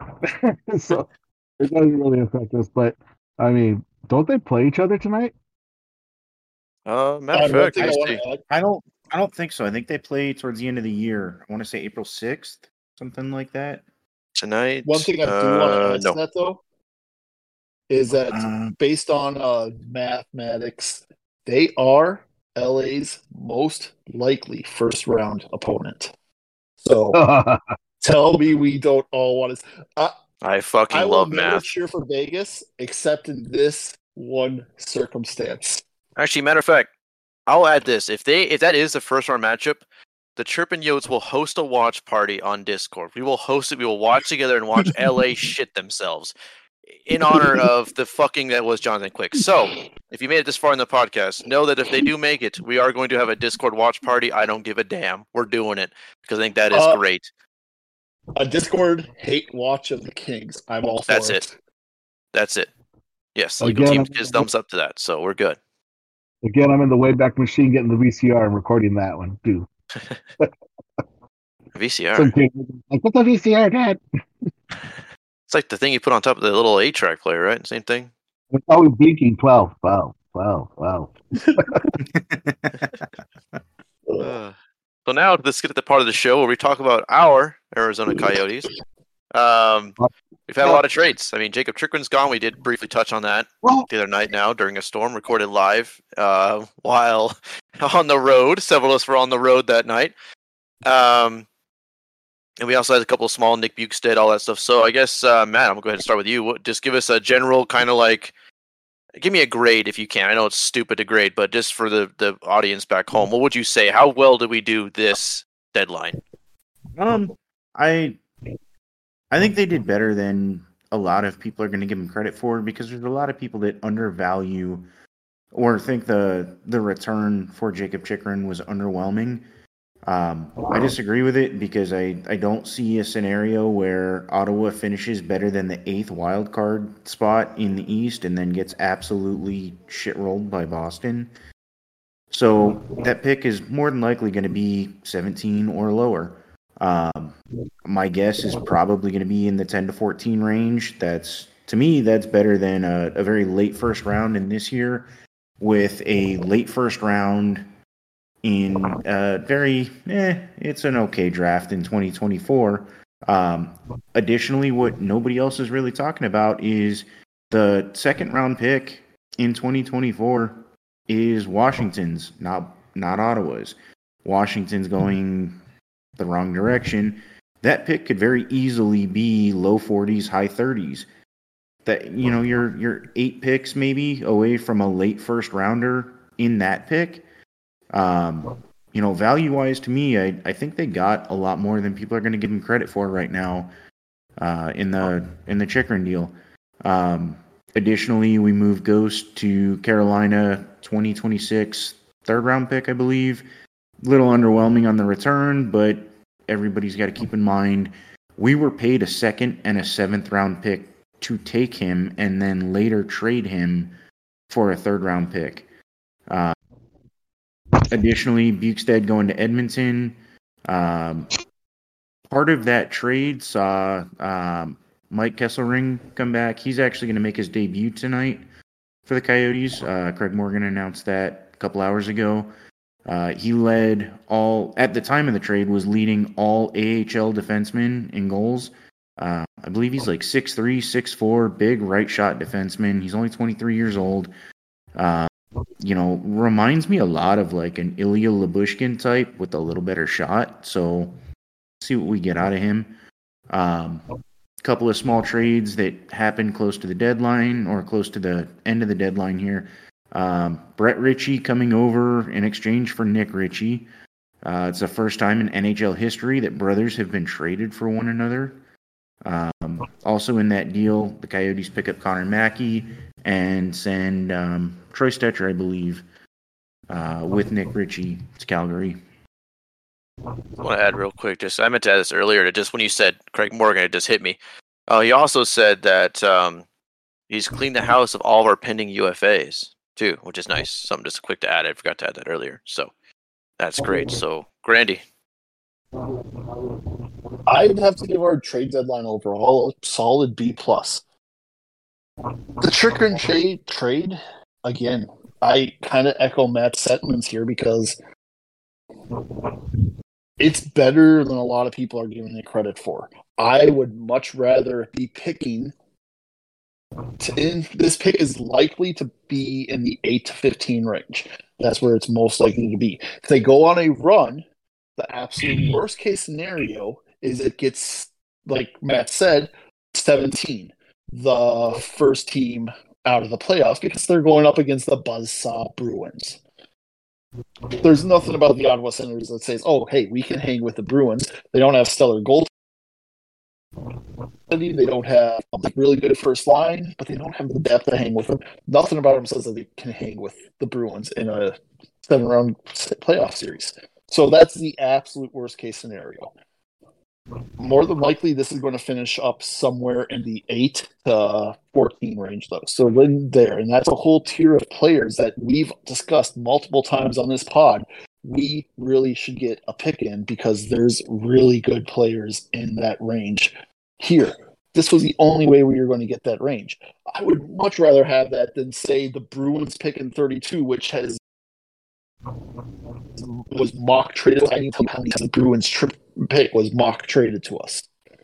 Um, and then a pick next year that would be in the late 20s. This was so much better return, but so just don't focus on that. We didn't get two first round picks the quality of the pick matters. and we got a great quality here. And something I mentioned to Adam before we started too, something that I think could be a real possibility is looking at Vancouver. They need to dump salary. They have a couple guys where their salary cap hit is greater than their uh, dollar amount, like a Tyler Myers, for instance. What's the chances of going up to Vancouver saying, "Hey, you want our 12th overall pick for your eighth overall pick, and we'll take on Tyler Myers as to get you below the cap ceiling so that you can start making moves and improve your team. I mean, there's just it opens up so many possibilities, so many more uh, scenarios where we can do stuff like that to improve this team long term for a guy who didn't want to be here. Um, it's just the trade has gotten way too much grief. So I like the trade overall. It may not be the perfect return. It may not be the absolute most perfect return, but again, uh, when Detroit traded for Islanders pick, I immediately sent a text to Matt saying, "Hey, we should be going after this pick. This is the best possible pick we could get for Chychrun." Because I didn't think the Senators pick was going to be in play. So the Senators pick is a better pick than the Islanders pick, in my opinion. Maybe it's not by the time of the draft, but there's also no reports that Detroit was looking to trade for Chychrun anyways. So it's just It's worth again. What's oh go ahead, Matt. It's worth noting as of right now when when you talk about the Islanders pick and the Senators pick, the Islanders are currently sitting in a wild card spot, and the Senators, uh, their best odds given by anybody right now is Money Puck at thirty six percent to make the playoffs, um, and that that's best case in terms of odds by anybody. So, yeah, I'm I'm 100 percent with you on that. The the Ottawa pick makes a ton more sense than trying to finagle the pick away from Detroit. Um, Dom Luszczyszyn's model if has usually been the most accurate at predict, predicting playoff teams. And when they acquired Chychrun, their playoff percentage went from 8.4 to 8.8. Uh, they're not, they're not, barring something nearly miraculous, they're not making the playoffs. It's just, there's too many three point games coming up at the end of the year. We see this every year. A team gets hot and oh, there suddenly talks about making the playoffs and they finish at the 13th worst team because there's so many three point games down the stretch as everyone's trying to get every single point they possibly can. Um, And So at, at just- the time of that model, too, I, I do remember seeing what you're talking about. Um, that was prior to Buffalo acquiring Jordan Greenway. That was prior to Pittsburgh acquiring Kulikov and Nick Bonino. Um, so there, there's teams that they're competing with right there that are adding pieces as well. Um, you know, within the last hour that are going to make them harder to surpass. I, I would take Buffalo, Pittsburgh, and the Islanders over Ottawa right now.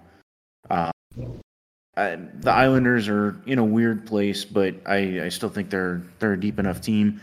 If Florida can figure it out, they're going to be hard to stay ahead of as well. So it, it's it really would be a tough test for Ottawa to make up ground. Right now, I think it's five points um, just to get into a wild card spot, and got roughly 20 games left. And Ottawa has the fifth most difficult strength of schedule remaining um, of any team in the league. That's huge to try and overcome. moving on to other trades. Like I said, I like this trade. I'd give this trade a B for us, but and that's but that's kind of what that and the Gostisbehere trade. Gostisbehere was underwhelming. You kind of hoped we would get more, but one thing you saw time and again this this trade deadline, cap is king. Cap space and money was king. You were getting more for the retention than uh, you were getting for the player at some of these trades late on. So not retaining on Gostisbehere did hurt the return slightly. Honestly, I'm okay with that because I really, really like the trade of for from Bjugstad. Getting a third round pick and Kesselring, who I'd probably place a third round value on coming back to us is a really strong return for Bjugstad, a guy who almost looked like he was done. So I'm really happy with that. It's again, sad, it's sad to see all three of these guys go. They were all pillars of this team this year, and especially Bjugstad and Gostisbehere really took to being on this team. So it's sad to see these guys go, but we got, we did very well with it.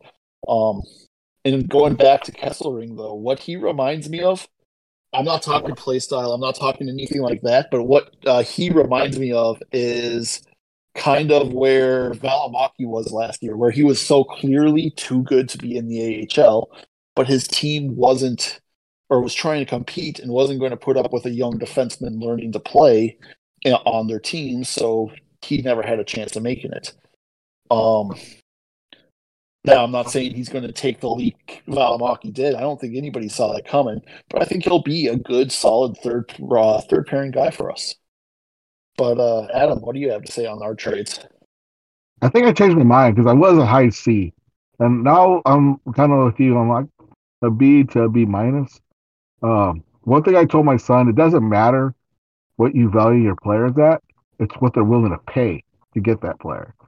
So those people who, who are underwhelmed about the Chychrun trade, I say chale because that means you don't know what this draft is. I mean, yeah, it's Connor Bedard, but there are other great players who I would not want to pass up on that could be on this team that would help this team win.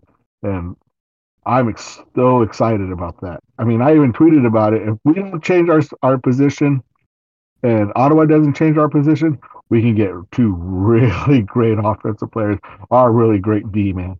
So I'm really excited about that. And you know, that's what we've always said, right? It's how we build this team is to through the draft and go forward. This is the perfect way to do it.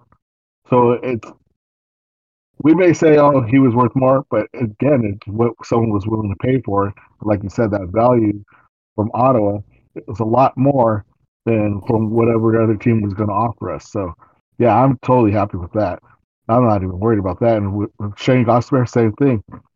You know, should we have gotten more? Yeah, but it was what teams were willing to pay, and you know, it was it was free money. Uh, we're playing with house money at the time, so yeah. And then you know the way he left, you know, you never know what could happen down in the future. He could come back, you know, or you know maybe even just come back when his career is over as a coach and help out the younger kids. I mean, he loved it here, so I don't even tripping off of that. So yeah, um, Boogie, I, I just you know he was Boogie. I mean, you can't love that. You can't but help but love that guy. So, uh, yeah, I don't know too much about about the guy we got back in return. So I'm gonna have to trust what you guys said. Um, but from what I'm hearing, it sounds great. So, and then Cam Dineen, I loved it. Loved it when we drafted him, but he just he wasn't cutting it. You know, he he's going to be a, an emergency call up type of player. He's not going to be an everyday player. You know, that's just what he is. You know, and he was a nice piece. You know, and you know, who knows? Maybe does turn on for him in Edmonton, and you know, the, you know, who could be mad at that? You know, young kid starting his career. So, I, I think we're a solid B. I like the moves that we did. Um, we didn't lose anything. You know, we're in fact, we probably even gained a, a better shot at getting Bedard or our Fantilli. So really, in the end, you know, you really can't complain. in addition to you know everything that we just talked about as far as players going out, picks coming back. The two things not mentioned: uh, the third round pick for retaining twenty five percent of Patrick Kane's contract. Um, that's that's great value right there. Um, Kane was owed, I believe, 6.9 million in real cash this year. Uh, by the time we got to the trade deadline, it was somewhere in the neighborhood of around two million. Um, with Chicago retaining half of that and us taking 25 percent. Uh, the actual cost of us acquiring that third round pick in real dollars was right around 720,000, uh, which is very little. And then um, taking on uh, Jakub Voracek's contract to get a sixth round pick. It's been reported that his injury uh, is likely career ending, but the injury itself is fully insured. So the Coyotes really aren't coming out of pocket anything for that sixth round pick either. Um, when you add those two things in, um, you know the the Coyotes walked away with a cache of picks again this year. Stacking up assets, kind of the point of the rebuild, and just to kind of piggyback on that rebuild thing, you know, I, I see people are sad and even some confused. Some I know a little more casual. That's not a diss. That is not some. I don't mean that in a derogatory way. Being like, well, why aren't we getting better players? Why are we doing this? Well, you know, it sucks. You know, honestly, losing Gostisbehere and a lot of the players that I liked a lot, it sucks. I know the future's worth it and all that stuff, but just know that it is valid to feel dejected, sad, distraught. If you want to take a little break, Coyotes a little bit, just because you know your hurt favorite player got traded, that's totally valid. So I want to give that little shout out real quick to those guys out there because I, I felt it too. You know, when I saw all this, and then now people are like, "Oh, the Coyotes are taking on this fake money. It should something be done about that?" First of all, it's in the CBA, not the Coyotes. Um, it's we played by the rules. We broke no rules, broke no law. Uh, don't like it. Well, hopefully the next CBA can fix it. That's not our problem. So, just wanted to add that quick aside. So before, I think that's pretty much covers everything we wanted to really kind of talk about. So before we kind of Real wrap quick. this up, I do, I do want to jump back in though, real quick, because there is one reported offer that did come out. Uh, Okay. Looks like this, this is per David to put notice, so take it with a grain of salt. But there was a reported offer of Tobias Bjornfot and a first this year and a first next year or in 25. I can't remember that part for Chychrun. And Hmm. I'd rather have the return we got. I Bjornfot's going to be a decent NHL player, but I see a third liner there, or third third pairing guy, not minor. My bad. So nothing to write home about there. You're talking two picks in the late twenties. I'd much rather have the pick thirteen this year. It's just don't get caught up in the two first. Just don't get caught up in that. Look at the actual value of where we're picking. you need So to get that's all I wanted like, to add. Burger King Coke or McDonald's Coke at this rate. You know, everyone knows McDonald's Coke's the best Coke you can ever get on a dispensary. I don't care. Fight me. You know what I mean? So it's like that. Give me the McDonald's Coke every single time. You know, those chicken fries are pretty good. I will say Burger King got them chicken fries on lock. But actually, one topic I did forget. My mistake. Nick Schmaltz. I know he has body injury or what, but do you think he didn't get moved? But do you think he is a piece that gets moved during the draft? I know we're having a draft special as well, which you know I'll get to that in a second. But what do you guys think about Schmaltz? How So real quick before we before we start this, this is a debate. Just so everyone is aware, this is a debate me and Matt have been having for probably what a year and a half, give or take, um, off and on. So, but I'll, I want Matt to give his full argument first, and then I'll respond, and then you guys can chip in with whatever your thoughts is after that.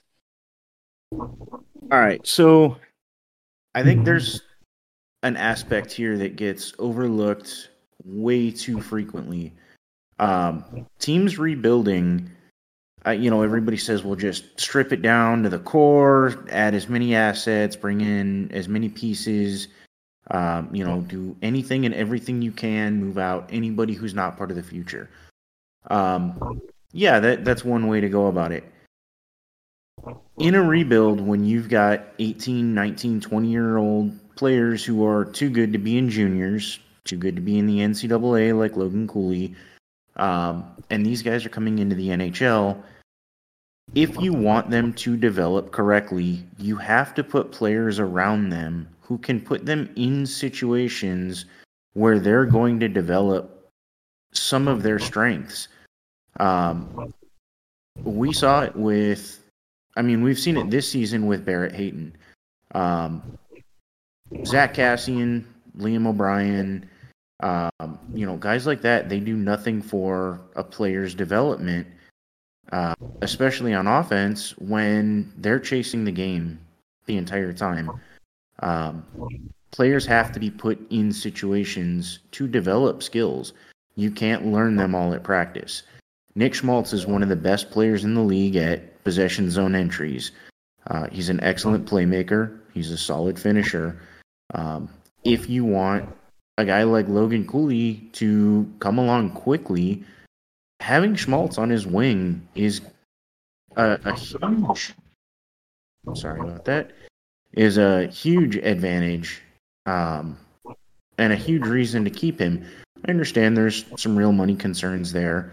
Um, as a fan, that's not really my concern. Um, in terms of what the assets coming back could be, do I want to see the team pick up a late first rounder this year, maybe a couple of second round picks for him or something, as opposed to having him there helping develop guys like Dylan Guenther, uh, Logan Cooley, potentially, you know, who knows what happens with the lottery this year? Would I like to see him here if Adam Fantilli is in the lineup? Absolutely. Matias Maccelli has looked night and day better on the power play, playing with, um, you know, guys like Keller, like Schmaltz, than he has at even strength playing with Bjugstad.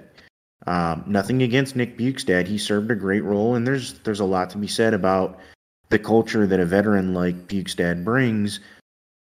But there's only so much that young players can learn from journeyman line mates. Um, my prime example of this is the New York Rangers. From 2017 to 2020, they picked in the top 10 four times. In 2017, it was um, Lias Andersson, who's now in LA, never progressed in New York, uh, never got the the requisite, you know, top six minutes uh, or the opportunity. 2018, they take Kravtsov, who's now in Vancouver, and in the couple of games he's played there, has looked unbelievable. But New York basically told him, "Well, we want to keep you in the American League because we don't have a top six spot for you." Um, 2019, they take Kakko, uh, Kaapo Kakko second overall. His development there has been terrible. He's been stuck playing third and fourth line minutes not getting top six time, playing with journeyman line mates. Alex Lafreniere, supposed to be a franchise talent winger, gets put in the same situation. I I know maybe I'm dragging on a little bit here, but my point is you need players like Nick Schmaltz to help develop the young talent you have coming in because it's a lot to ask of a an 18 or a 19 year old to drive play on their own. Um, yes, Clayton Keller's still here. Clayton Keller is probably the future captain of this team. He's going to be here for a long time, but you can't ask one player to do it by themselves.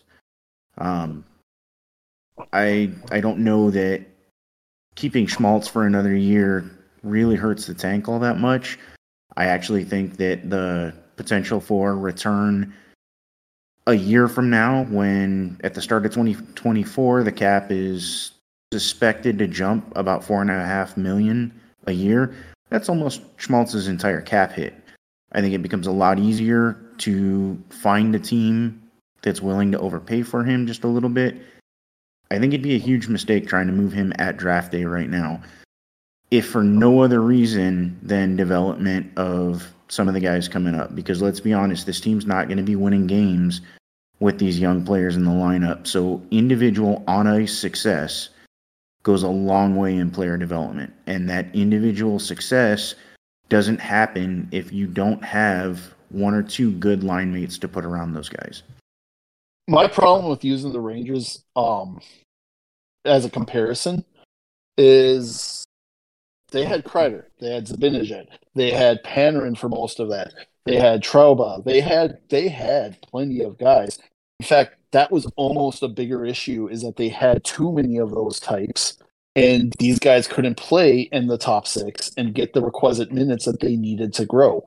Um, they blocked so many of their prospects because Lafreniere is still on the third line because you're not going to play him over Crowd or Kreider or uh, Panarin. Uh, and, and I do agree only, with that.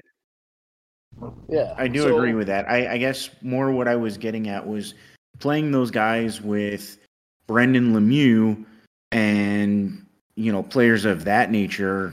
That doesn't help their development at all. Like Kaapo Kakko no, but is... or Kaapo Kakko is not going to become a real NHL force if he's trying to adjust his game and de- he's developing his game to play well with you know a fourth line plug it it's not beneficial to you know his development and the reality is you want Kakko and Lafreniere to be that guy more than you want Chris Kreider or Vincent Trocheck to be that guy.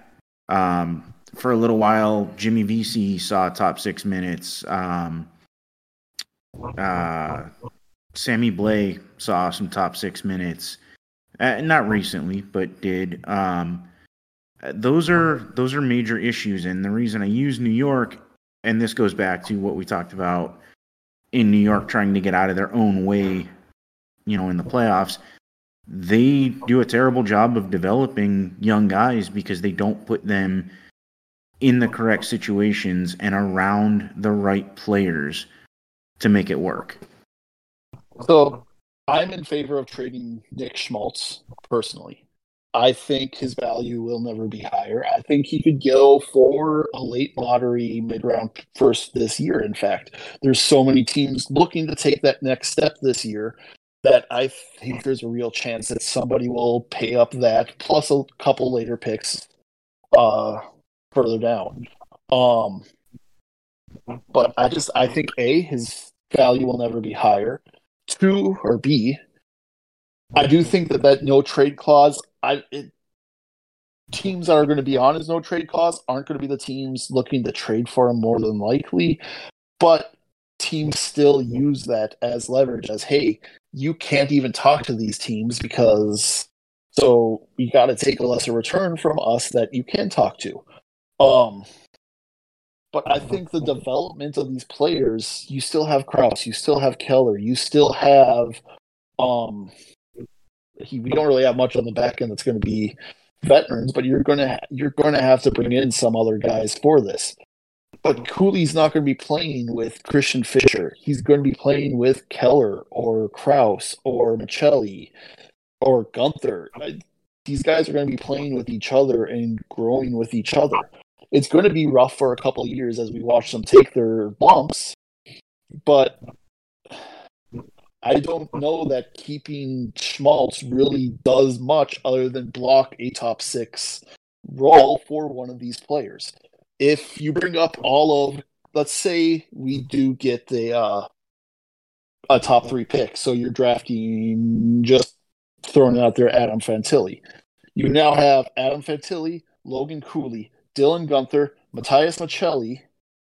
So you're going to have next year just making the team. If we get a top three pick, you're going to have Adam Fantilli, Connor Bedard. You're going to have a Dylan Guenther. You're going to have Matias Maccelli. You're going to have Logan Cooley. And who knows who else is even going to be fighting for a top six spot. That's four guys just right off the bat that are going to need top six minutes almost from the get go. I just don't want to see these guys blocked because we didn't want to move Nick Schmaltz when his value was at the highest. We've seen the same thing happening with the Kings where they've blocked their own prospects, and you're seeing it take an effect on guys like Alex Turcotte and until this year, Quinton Byfield. Um, I just fear that blocking prospects from the minutes that they should get is just as destructive as not having the guys there to lead them. And again, Keller, Crouse, and he's not going to lead in play style, but in his off ice mannerisms, Christian Fischer is one of those types of guys that players will look up to with that. You're going to have a good leadership with those three guys for them to look up to. And they're going to be playing with each other. It's going to be rough as we take the lumps again, which we've said for I for almost all year. Next year's still going to be rough because these guys will take their lumps together. I just don't want to see these guys get blocked from top six minutes and eased in the way Hayton was at the start of the year. If Hayton started the year playing between Schmaltz and Keller, maybe he hits his stride a lot sooner than he did when we were still trying to stick Boyd there. And that's exactly um, my point. You you hit it exactly. Hayton should be there he wasn't blocked by anybody who was deserving of being in the top six. Um, his development was definitely furthered this year by playing with better players. I I don't see a scenario where Lawson Crouse is driving play. Um, that's not a slight at Lawson Crouse at all. I think he's a very important part of the future. But Lawson Crouse's biggest asset um, is his size and his ability to finish. But he's not a play driver, not not in the slightest. Right now we have two. We have Keller and we have Schmaltz. Um, if if you want to add Maccelli in that, you can add Maccelli to that because I do think he drives play. But there's also Maccelli's development. I mean, we're still talking about a 22 year old who's a rookie this year. Um, I I don't like the idea.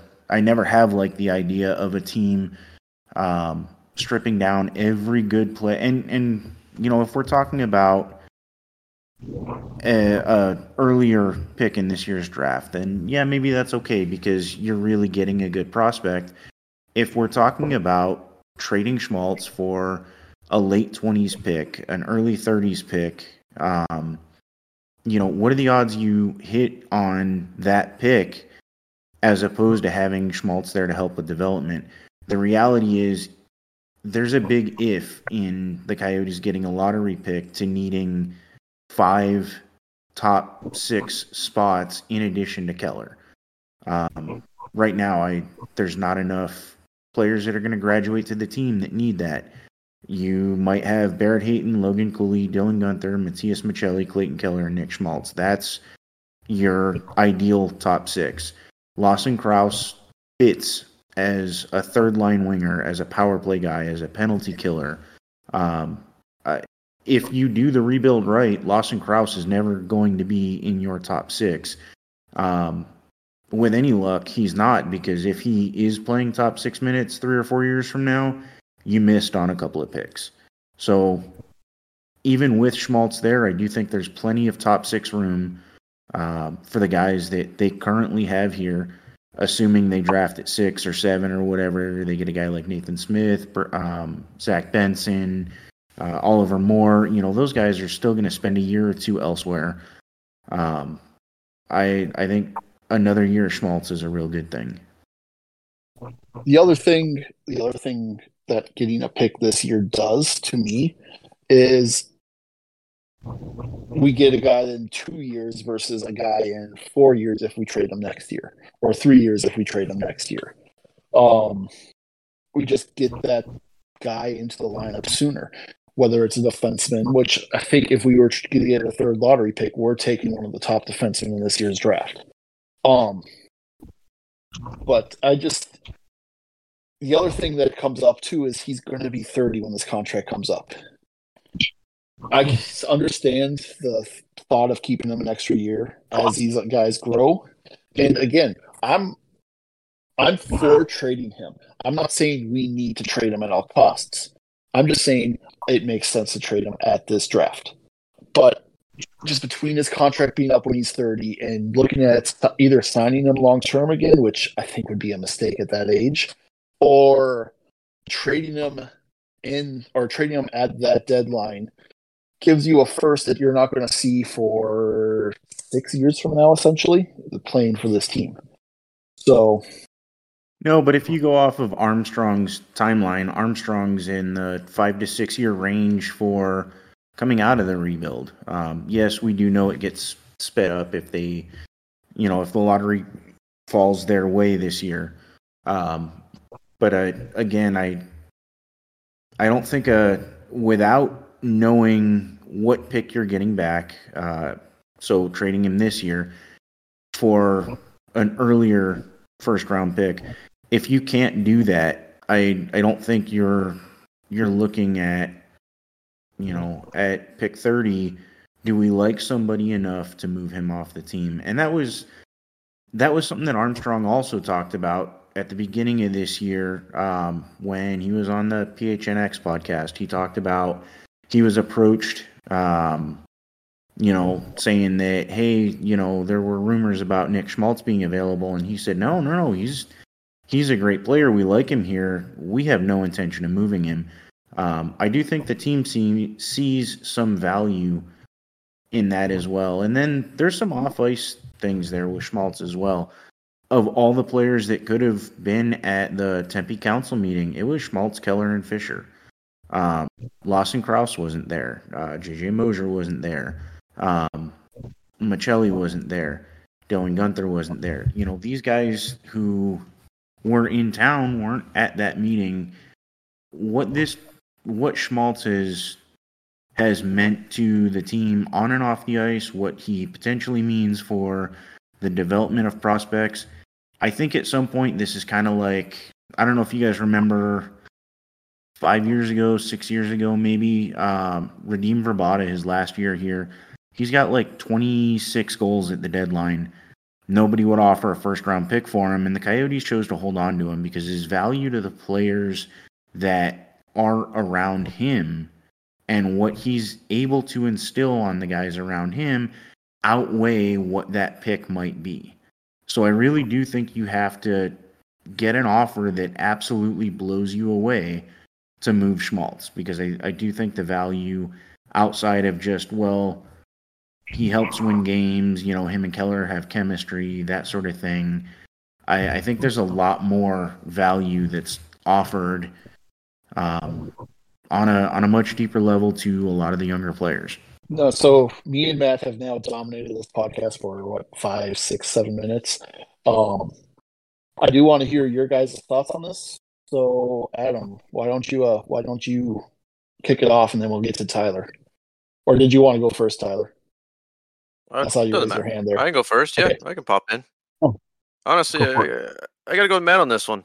I think there's something to be said about mentorship and all that. So I just see Matt. I, yeah, I mean, I, but I also understand Grandy too. Definitely, you know, it is good to get the capital, but I think at this point, with this kind of being like our big tank draft, I think this would be time to get the mentorship. So that's all we had to say about that. And just real quick before you jump in, Adam, um, in addition to what you were talking about with adding capital, we made seven selections in the first three rounds last year.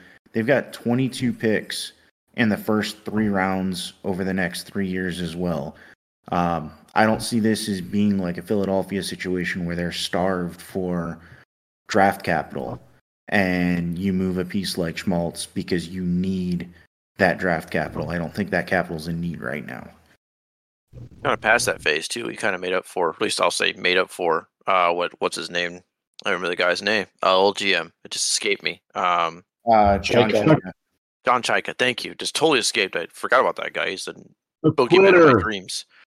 Yeah, that guy sucks. Um, if he is listening to this, just know you suck. Um, but yes, I, think yeah, the mentorship is definitely more important at the at the stage that we're going into. I think the mentorship and having that, and I think he's a fan, fairly fan favorite, I guess. So that's also something to be said for too. But uh, go ahead, Adam. Uh, yeah, I like the mentorship. Um, we will never know what impact having Kessel here did for uh, Keller. Um, he probably learned a lot from him, and the knowledge that uh, Schmaltz has that they're not going to get in college, passing on to the young guys is going to be huge. As far as the you know, unless they give us something really big come trade deadline, I don't see moving them. And we can also pick up other assets um, in other ways. I mean, I heard a report where Toronto was thinking about moving their first for two seconds, and we could do that. We have the capital to do that. So, but then again, that's if if uh, Dubas is still there. uh, so I mean, we we could you could we could get the assets without trading uh, Schmaltz away. I'd rather have Schmaltz. Um, you still need uh, names to put in the seats as these guys learn. I mean, so yeah, I, I'd rather have the experience in passing it on than uh, than the than the picks. Um, we're gonna get high quality picks as it is. Uh, and from what I've heard uh, from the couple of shows that I listened to, uh, the 2024 draft uh, may not be as bad as everyone thinks it, it it will be, and may actually turn out to be a pretty good one. So we got a lot of picks there too. So we definitely have the capital to move forward. Um, we need, you know, I think it was Fish that said that the experience he learned from watching Donor was was uh, huge on his life. I know he doesn't play here anymore, but um, oh, what's his name? Christian Dvorak. Uh, I have a feeling you Yeah, and I are on the same page here. Christian Dvorak. Talking about Yeah. following along with Doan as well. yeah, but also uh, he was a killer D. Uh, plays Oh. for Florida. Uh, Duclair, Uh, Anthony Duclair. Said he also said that uh, having uh, donor was a huge impact on his life, and that he learned a lot from him. So having uh, Schmaltz, uh, who's a quiet guy but a, a lock, good locker room guy, and he loves it here too. So you can't pass all that up. I mean that that's uh, you need that as well. Um, and I think uh, uh, Bill Armstrong knows that. So I unless you get a package at the deadline that is like huge that you just the be draft. stupid to pass. Yeah, at the draft. Sorry, thank you. At the draft, if it's something huge, then yeah, you got to take it. But I'd rather have him here. Uh, That was Go one thing with my with my argument is I'm not saying we need to trade him at all costs. By no means am I saying we need to trade him at all costs. Uh, it's just one of those things. I do think there's going to be picks like that available. Should you, sh- excuse me, should you shop? Should you shop him around at the draft? So that's where that's where my line. of- Yeah, shopping and moving aren't shopping and moving aren't quite, you know, the same thing in that sense. I I do think the offer has to blow you away though. Um again, I'm not totally biased against him moving. I I'd be okay with it if the return is huge. I understand the reasoning for it, you know, his age and all that. And yeah, I agree with all that, you know. But I understand you guys. No one here is saying we want to move him. You know, it sounds like it's it's like if it is, it, it is. But I'd rather keep him. No, and if we had moved him at the deadline, I would uh, personally I wouldn't have been happy because we got to have some reason to watch these games. We have to have some reason to watch Yeah. these games, and my whole argument lies in knowing where we pick with when we trade him. Like with the the chicken trade, we don't know. We can have a good guess, but we don't know where we're going to pick. And nobody was giving up a pick like that for Schmaltz at the deadline. It's a lot easier to do that at the draft when you see, hey, we have a young up and coming team. We just need that veteran piece to take us over the next next uh, hump. So, um, but again, if we don't move him at the draft, I'm not going to be devastated. I love watching Schmaltz. He's become one of my favorite players. It's just, I see where it makes sense, and I would be all for moving it because I think getting the assets now versus in three, four years, or letting him walk for nothing in three, four years, I think it just helps us out that much more. That's all. Yeah, I I don't disagree with any of that. Um, I don't see him at any point walking for nothing. Um, you know, even if they have to trade him at the deadline in the last year of his contract, um, uh, he's he's going to have value in the league for a long time. This isn't like he's had one great season and he's on everybody's radar at 26 years old and it's an outlier. So he's going to have value. I would imagine at some point he will get traded. Um, he's not going to walk from here in free agency. I my argument isn't that he shouldn't be traded; it's that he shouldn't be traded yet. Um, I think another season and a half of Schmaltz, especially knowing that Cooley and Guenther are both probably going to be full time NHL players next year, I think that's important. I think it's very important to have at least two guys in Keller and Schmaltz um, to help with the development of, of Cooley, Guenther, and Maccelli. And Hayton, honestly. Uh, you know, Hayton's Hayton's the, kind of the forgotten guy here because of his age. Um, a lot of people have already written him off, but he's got 10 goals, 20 points in his last 28 games. Um, you know, what playing with Schmaltz and Keller's done for his career trajectory is is very noteworthy there. And I wouldn't trade, you know, Schmaltz for a first round pick if it means that, you know, we stunt Hayton's development all over again. It's been doing Another enough. thing we're in, another thing we are in agreement on too. I did want to point out. I was using him as a first- top six player over the next couple of years, but when we get to that competing time, Crouse is absolutely a third line player. He'll be a hell of a third line player, Oh yeah, but he is going to be a third line player on that team. Is that it, Yeah, boys? I, and think, if you I think that's it. No, I hate to that, that was a solid two hour show there. Yeah, yeah. it was. Our deadline special. We'll also be doing one similar on the draft day. There'll be something similar. I don't know. We haven't hammered out the details. We'll work on that in the next couple of months, obviously, but definitely got that. So look out for that if you're still here. Yeah, look out for that. So, so that's it, boys. I think we can wrap this thing up. we ready to go? Uh, we're ready. All right, cool. Well, thank you all for listening, especially if you listened this far. We appreciate it. Um, and we look forward to seeing you probably next week. I think we'll have a normal show, uh, normal length, normal show next week. Uh, until then, see you next Uh, time. and don't forget before uh, before we Mm. log off, don't forget check out Tempe Wins. Make sure you check out what they're doing, and don't forget to vote come May. That's right. It's coming up. Okay. If that's it, then we'll go ahead and sign off. See you guys next time.